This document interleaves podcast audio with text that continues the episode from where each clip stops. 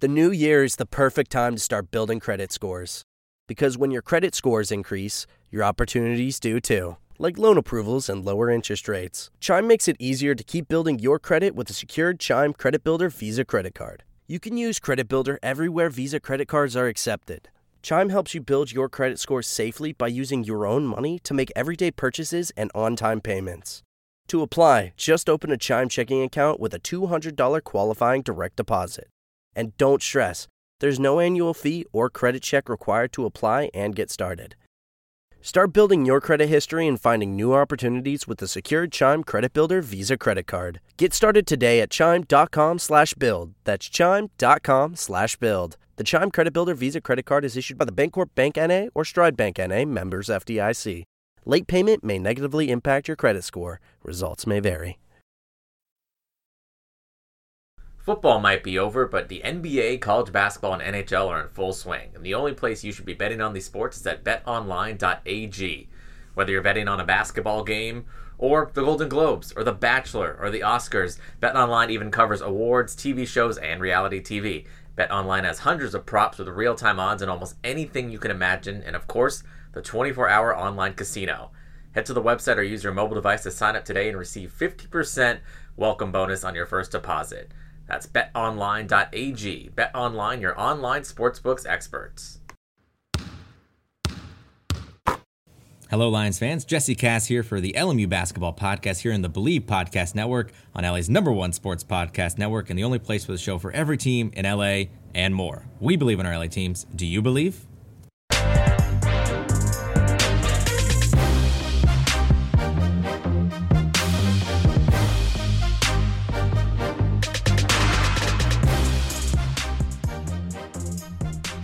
What's up, everybody? Welcome to a brand new episode of the LMU Basketball Podcast, right here on the Believe Podcast Network.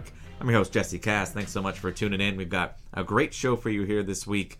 Former LMU Lion Stephen Haney Jr. making his second appearance on the show.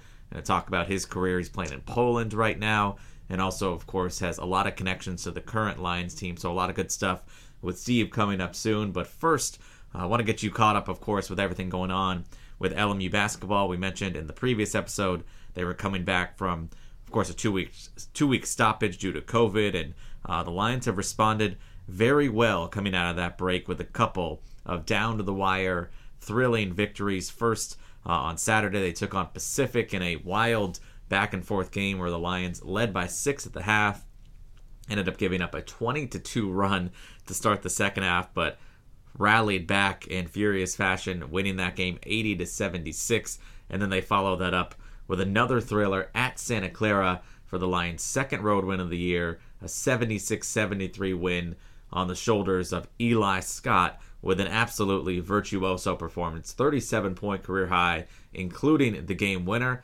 Luckily enough, since I do those broadcasts, here's the clip of the game winner from Eli Scott. Check it out. Eli carrying the Lions across the finish line with step back game winner late in the ball game. Let's hear it. With 12 on the shot clock, Scott backing down into the left post, kicks out for Anderson, thought about the three, instead dribbles, kicks back to Scott with 5, crossover dribble, step back, 15-foot jumper is good. Eli Scott knocks it down. Lions lead by 1, 74-73. Broncos, they're not calling a timeout. Jalen Anderson down to the right baseline, kicks it out for Vronkic, and he traveled with the basketball. Turnover. Lions get it back. 4.7 seconds to go, and the Lions lead by 1. Eli Scott has 36. Timeout. LMU with a 1-point lead. So as you could tell there, dramatic, incredible win for the Lions late against Santa Clara. That pushes the Lions to 10-6 on the year, making Stan Johnson one of the fastest coaches to 10 wins in LMU history.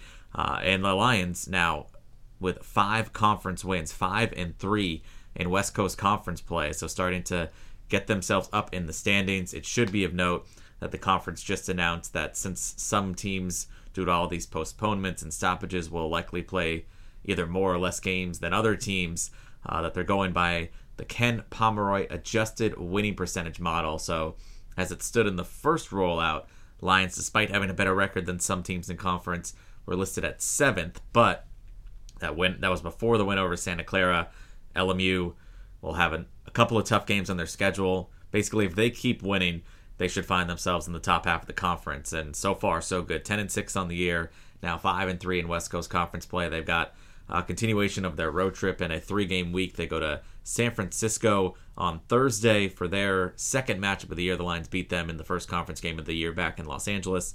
And then LMU returns home for a Saturday noon tip-off against BYU for the first and only time during this regular season. That should be a lot of fun. And again, if the Lions are able to pull off that upset, then that would really help their conference standing, their footing in the conference standings as well. So big games upcoming, but a couple of big wins for the Lions coming out of their stoppage. And Eli Scott, as we mentioned, just absolutely incredible. 37-point career high, nearly half of the team's points, and an incredible step-back jumper, as you just heard, to win that ball game. So Eli's been fantastic, and someone who knows Eli well is his former teammate, Stephen Haney Jr., who we had a chance to talk to on this week's episode. As we mentioned earlier, we talked to him about kind of navigating COVID and dealing with that as a player internationally. He's playing right now in Poland, played in Sweden last year. So dealing with that, having to come back home and try to train, his relationship with some of his teammates and what he's seen from them this season, a lot in this great conversation with Steve Haney Jr. So without further ado, here it is on the Believe Podcast Network. Check it out. All right, we're now joined here on the LMU Basketball Podcast by my guest, Stephen Haney Jr., of course, a former recent Lion, one of the best three-point shooters of all time in LMU history, and we're really lucky to have him back on the show. Steve, thanks so much for coming back on. Yeah, thanks a lot for having me on. It's been a little while, but, you know, it's always nice to catch up and chat and, you know, just talk about things.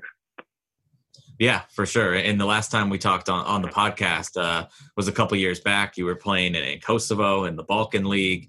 You've had a couple of really strong years moving on to Sweden, and you're in Poland now. But I think the first question is just, obviously, even in the past year, there's been so much change. But how has life been for you in, you know, 2020, early 2021, dealing with, you know, the coronavirus and COVID and just everything that's gone on in the past year or so? It's really been crazy. And while a lot of people, you know, everyone's stuck at home basically, and I've had 2 or 3 international flights in that time, which is an insane thing. I mean, to start with last year when everything first happened, once the NBA canceled their season, pretty much every country in Europe, it was just like minute by minute, hour by hour, this country's canceling the league, this country. So we found out, and literally, we're getting ready to push for the playoffs. The playoffs are starting, I think, in like 2 weeks. We liked the matchup we were going to have. We felt good about it. And then like a couple of days later, it's, you know, you're going to be on a flight in 3 days, headed back home. And, you know, flying from Stockholm, I flew back to Chicago, and there was like, no lie, maybe 15 people on the flight. I think half of us were Americans who've been playing in Sweden that were traveling back home. So there was like 5 or 6 guys on the flight, you know, headed back home that had been playing here. So it was just a crazy, crazy thing. And then obviously being at home, it was difficult because especially in Michigan with such, similar to California, such strict rules throughout the whole summer. I mean, nothing was open. There was high school coaches who, athletic directors took their keys to the gym. I know even an athletic director at the community college in Lansing, the head of the school took away his keys, and he's the athletic director.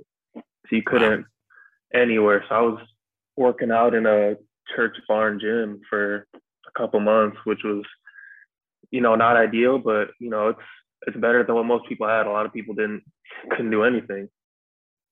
Yeah, that's an interesting thing that I think a lot of people, you know, wouldn't necessarily think about is, you know, people whose job it is to be professional athletes, where like you said, everything is closed and you have to find a place to work out, and especially a game like basketball where you're playing indoors. How tough was it just to train and stay ready for another season, just not only with the kind of lack of ability to train, but also just everything else going on around the outside world? Yeah, at times it was very difficult because there was also so much uncertainty with what would be happening this season. And, you know, it's hard at times, especially when there's nothing going on, to work towards something you don't know if it's going to happen, when it's going to happen.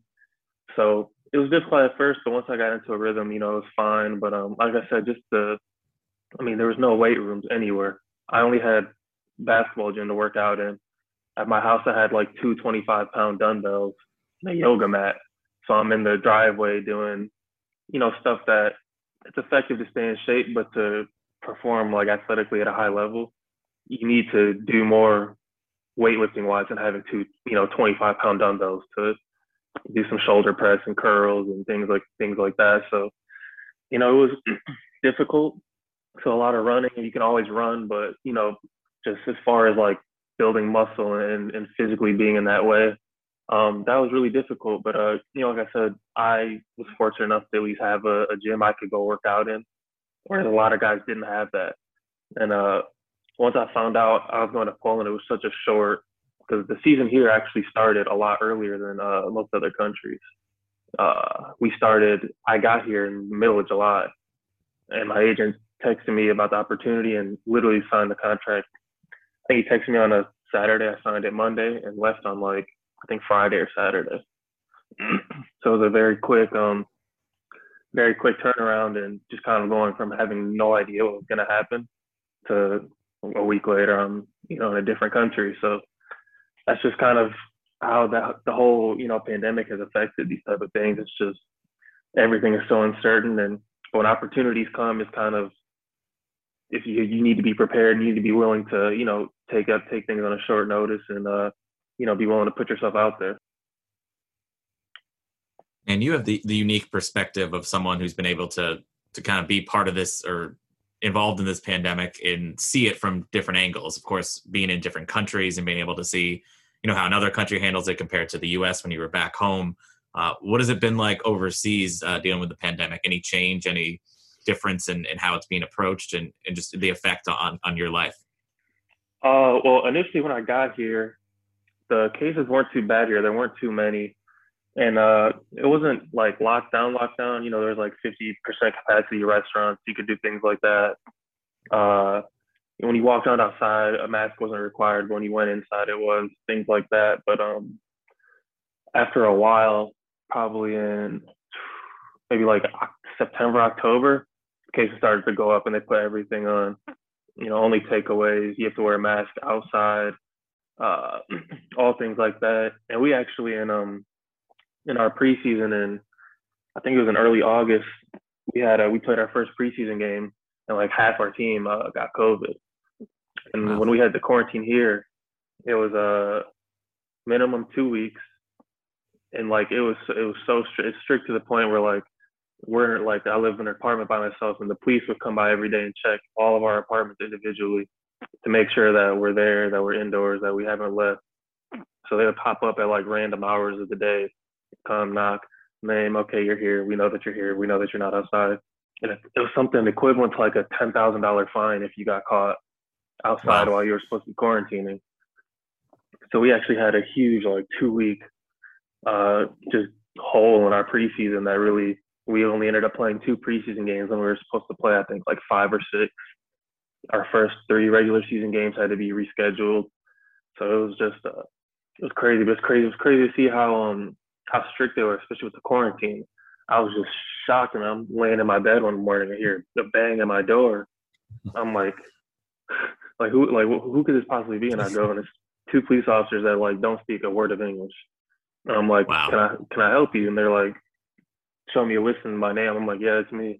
They're like, okay. Just like gave me a thumbs up and headed off. They did that every day for the next 2 weeks. Wow, that's crazy.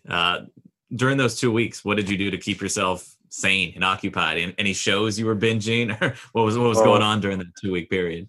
I watched the show, The 100, in probably about 5 days. I think I finished. I was watching like 10, 12 episodes a day. It was insane. Just Netflix, video games, trying to do little like 30-minute workouts just in here, just, you know, push-ups, sit-ups, some fake jump ropes. I didn't even have any really equipment. I wasn't prepared for anything really, you know, and they had to, someone had to like bring us groceries every couple of days, things like that. So yeah. It was just, I don't think I watched Netflix or played video games for like 2 weeks after being stuck like that, because I was just so over it. It was got your fill. Yeah, it was crazy. Fun fact about the 100, not the show, but the books that they're based on. Cass Morgan, named Cass. That's my cousin. So she wrote those books. Oh, no way. So that's a cool little connection there. So if you talk to her, you can tell her that's my probably top three favorite show. I've watched it twice now, actually. I'll let her know. She'll be very appreciative. But yeah, she's a good writer for sure.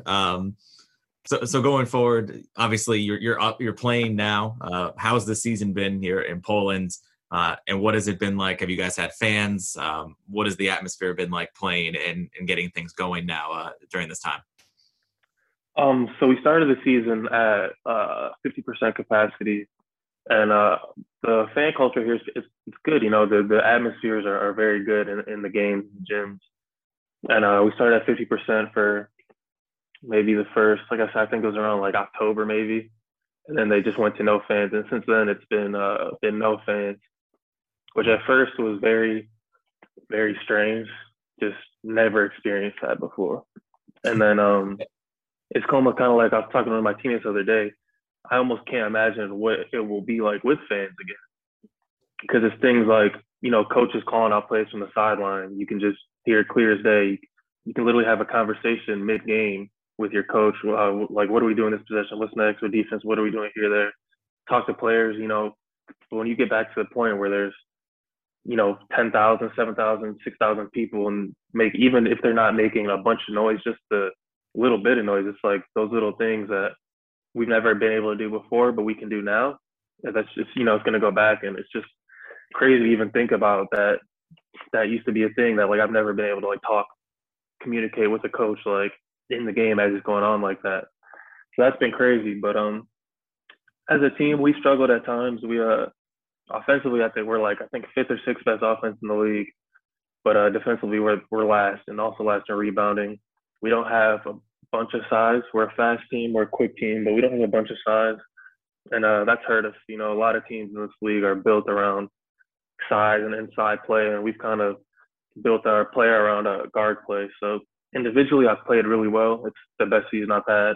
And Poland's a very good league. I didn't realize how good of a league it was until I signed here. And it's, you know, a very good league, very tough league. But it's a league where the way I play, I've been able to play well, and I take advantage of my skill set. So, you know, I've been very happy with the way I've played individually, but it's been hard. That we struggled at times as a team. But also our coach got fired around Christmas, I think it was.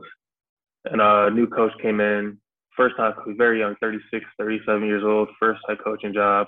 You know, he's really smart. He's someone you can tell is going to be a really good coach, but obviously kind of learning on the job experience with his first job. But since he's come in, we, you know, we've improved a lot, and all our games, we haven't lost bad. I think we've had maybe two bad losses, but every game is we're there. And then it's just kind of at the end, we don't make the plays. We don't have the things go our way to get it done, but we have 5 games left, so we're just hoping to finish strong, win at least 3 or 4 out of these 5. 4 of them at home, so just got to try to finish strong. And I'm curious about, you're mentioning the difference with fans and no fans, and at the beginning, is that like kind of just like a heightened pickup game essentially? Playing without any fans, obviously the level of competition, as you mentioned, is crazy high, and the intensity is there, but just mentally, I'm sure that has to be a big adjustment. And I'm curious, as a great shooter, it can go either way. You can be distracted or, thrown off by big crowds, but you can also maybe be thrown off by complete silence in the gym. How's that? Yeah. Has it affected you at all? Or what's the difference for you? I think for me, I was telling someone before, the biggest difference is actually playing at home, because it feels like the same routine as practice almost, or at least when you play away, you're still traveling there. You're taking a bus trip down there the day before. You're staying at the hotel. You shoot around in the morning. It's a different place you haven't been yet. So still feels you. It's like it's a game. You're preparing for a game. When it's home, it's kind of like you go through your week of preparation, and the next night you show up. It's obviously still different. Different. You feel excited. You feel the thing, but it's just. I think it's easier actually with no fans playing away, because you still have that it still feels similar because of the routine of what you're doing and what you're going. And I haven't liked it, man. Like I love playing in front of people. It's just such a fun, home or away. It's a fun thing, when you play well, and you can just feel the buzz and you can feel everything going on. And it hasn't, it's definitely, but it's not the same. It's not as good of a, it's not as fun of an experience playing with no fans. But like I said, it's, I'm still just lucky to even be able to, through all this, be able to have this opportunity and be able to do this. So I'm not going to, you know, complain and say it sucks or anything, it's bad, but it's definitely not as good. You know, it's just, you're just missing that kind of that feeling, that extra little bit of excitement you get, you know, make a shot in front of a bunch of people. It's a fun feeling, and it's just not really the same right now. Yeah, hopefully it seems like we hopefully might be starting to turn the corner and get on the other side of this thing and get some fans back at some point in the near future. And that would be awesome. I know you know, we've connected here and there on Twitter, and you know, your schedule and obviously time zone is very different in being able to watch your former team in LMU, but you've obviously got some former teammates who are still on the team, and Eli and Matias, Damien and Joe. What has been like catching them when you can, and what have you seen from this year's iteration of the team with a, obviously their own, you know, dealing with the same things you are, playing with no fans, new coach as well. Just what have you seen from them and connected with them in that way? Yeah, I mean, I talk to Eli quite regularly. I actually was talking to him yesterday. And so I talk to him pretty often. And yeah, I watched the two games I was able to watch were, I watched the first game they played against Minnesota, because I know they played twice. And then I watched the Portland game. Was that Portland when Matias had his best game of the season at Portland? Yeah, he had, I think, 25 and 13 in that game. They won by, what, like 20-25. So that was a good game. I was glad I was able to see that, because, you know, Matias had such a strange year as well, you know, last year not with being at home and, you know, the things that he went through personally that, you know, are difficult, and for him to come back and, you know, to come back to a whole new world, you know, a whole different situation, scenario. I was glad to see him play well. And obviously last night Eli had a great game. I think he had, what, 37 and six rebounds, I think. Yep. So I mean, it's crazy to see him and Joe as well, and Matias, how much they've just like matured. You know, they first came in, they're freshmen, they were just kind of, they all had talent. They were all played and played significant minutes early on in their careers. And just to see how they've developed and become the leaders of the team and become leaders of that group, it's really nice to see. And I'm really happy for them. And I'm happy that they're, you know, having a good year this year, where they're playing well. They're playing, you know, an exciting way. You could tell Coach Johnson, every time I watch, he's so high energy on the sidelines. And you could see the team is feeding off that, and they're playing well. They're playing for each other. And, you know, it's just, I'm really happy to see that, to see them getting the success that I think they deserve after being there, putting in the time, putting in the work, representing the school well.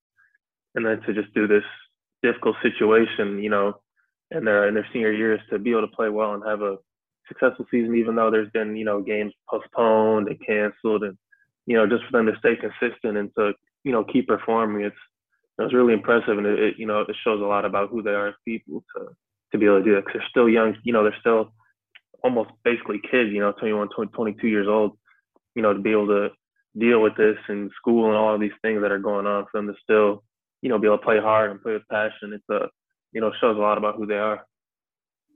Yeah, and I know, as you said, you're close with Eli, and you've seen kind of the development and the maturation of his game. I don't think it's a surprise to anyone who's watched him play that he's had such a strong year. I think we all expected him to be, you know, an all first-team league performer, which he's on his way to being. And as you mentioned, 37 points in the last game, including the game winner. Where specifically have you seen just his game grow and improve, you know, from one year to the next, and seeing that next step that he's taking to really being a leader and kind of dominating for this team in conference play? I think for him, it's just that focus, the mentality, I think for him has changed. I think you can see he's a lot more focused, a lot more. He's not letting little things bother him as much.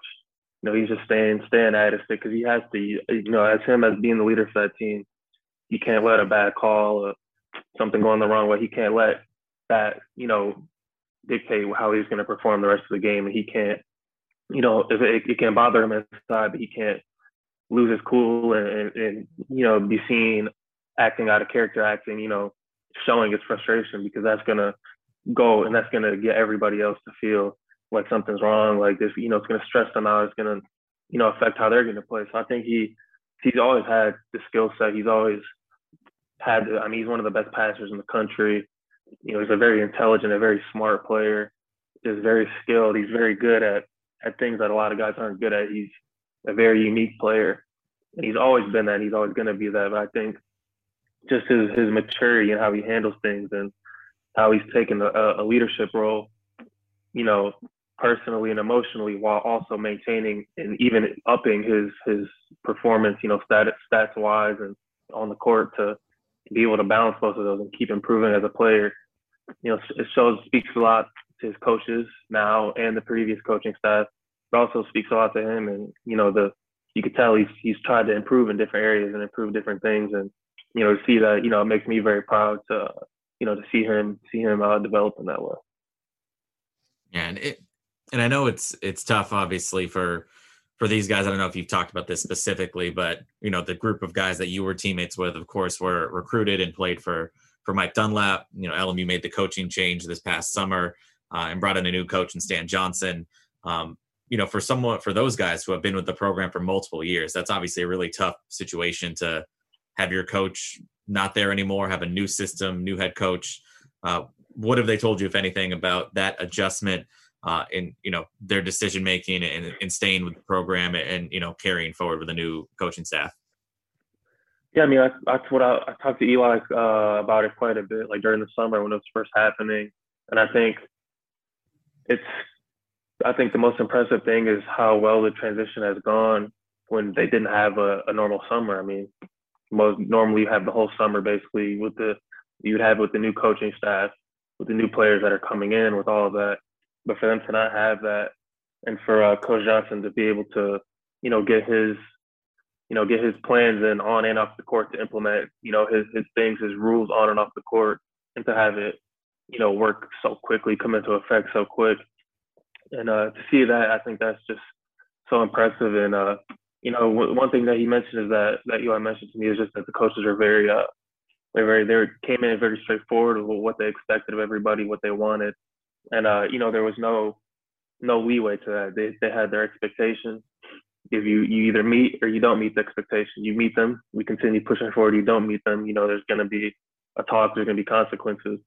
So, and they were and it wasn't unreasonable things. It was very fair. It was a very fair standard to hold yourself to as a, you know, as a young student athlete. So for Coach Johnson to come in and implement that says a lot about his character and his, how much the players respect him, but then also for these players, like you said, to in their senior year to have a new coach come in and try to, you know, I'm sure changes weren't massive, or Coach Dunlap was very similar in that way, but for obviously every coach is going to have different principles that they stand on, and for the players to come in and accept that change in their senior year, especially under the circumstances, it says a lot about, like I said, about their maturity and about their growth, because, you know, I'm sure a lot of teams this year have struggled with something like that, with maybe a new coach coming in, or maybe the way they're coached, the rules they might have as a team during this time. And I'm sure there's been, you know, a lot of situations where that hasn't been handled well by players and staff throughout the country. But the way they've done it at LMU, it just,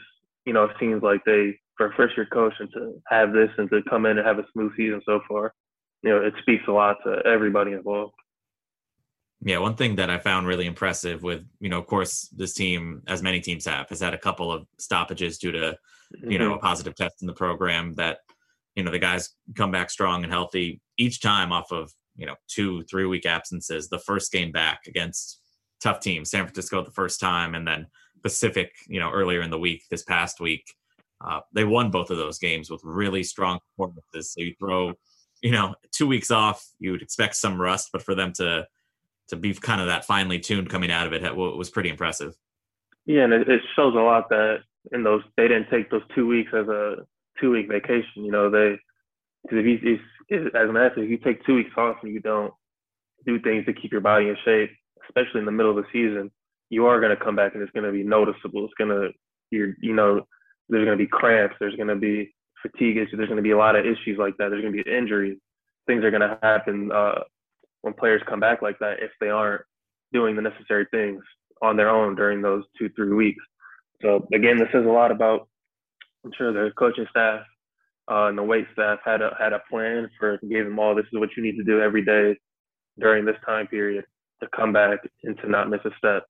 And for, it's one thing for them to give the plan, but then for, you know, a bunch of young men and basically kids, as I said, to be disciplined enough to follow that plan during those 2 weeks is that's impressive. And like you said, I remember the USF game, they beat them. The USF has a good team. They didn't they beat Virginia earlier in the season? They beat someone big earlier in the season. Yeah, they beat Virginia when they were ranked number 4.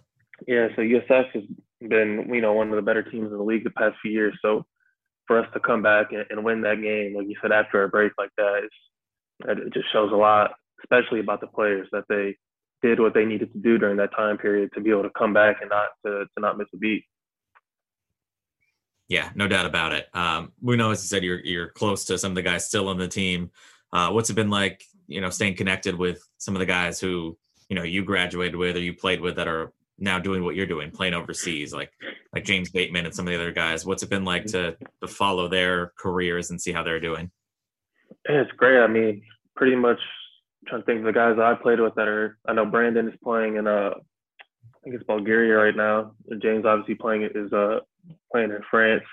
And James and I have the same agent too. So we, you know, whenever one of us has a good game, we, you know, we see about it, we hear about it. So with he and I, that, you know, there's probably every couple of weeks, once a month or so, you know, we'll talk and catch up. And, you know, just good to see that, you know, all three of us are playing well and, you know, performing well in good leagues and playing at a high level. And, you know, like I said, just we were able to have the opportunity to keep playing during this and to experience, you know, a once in a generation thing that's going on with this pandemic in different ways, and still be able to travel and see different things that a lot of people wouldn't be able to do even if there wasn't a pandemic. But even with the pandemic, even less likely people aren't able to do these things that we're able to do. So, you know, I'm really happy that, you know, we're able to do this and happy to see them doing it and doing it well and playing well and handling the whole thing in a really good way.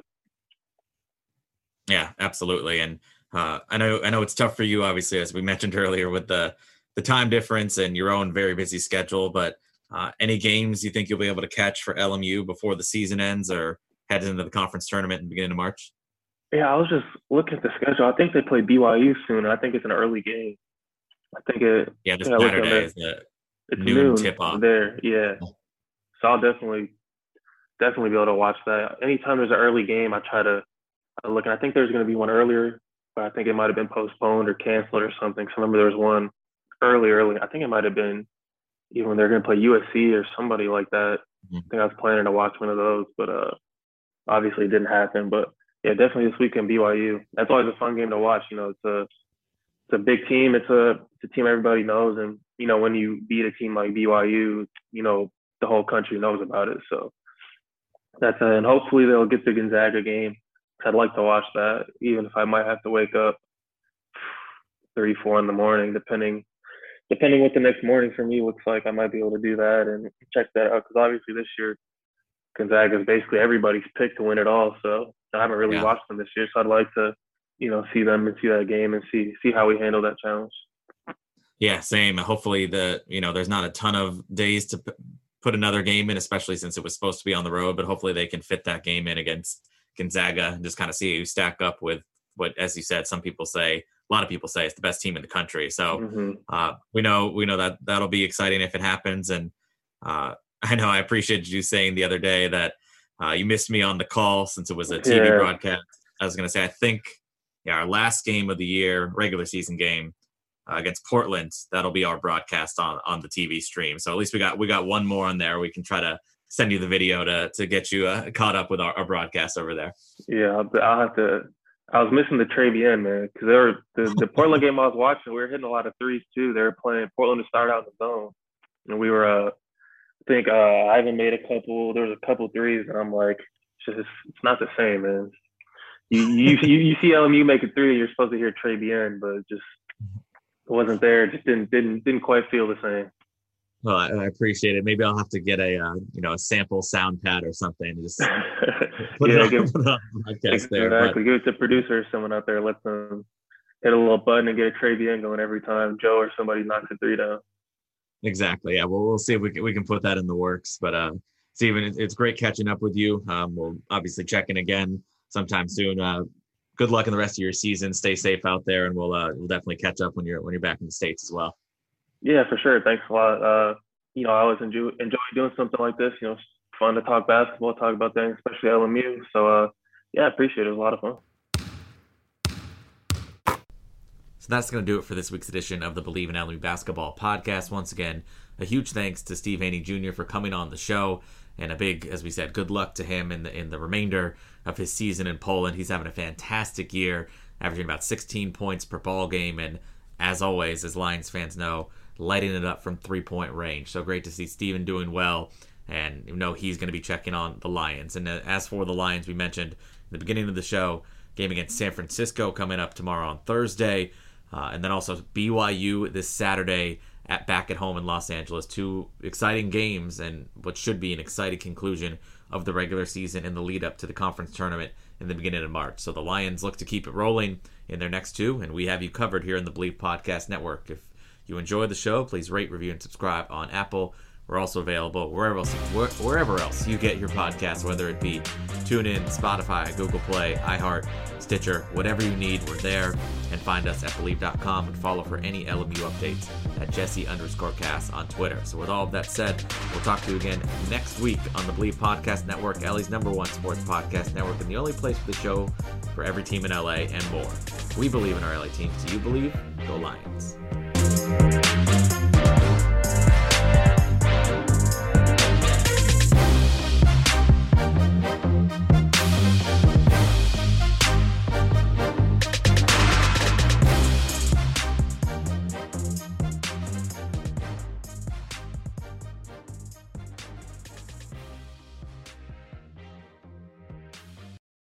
Catch those springtime vibes all over Arizona.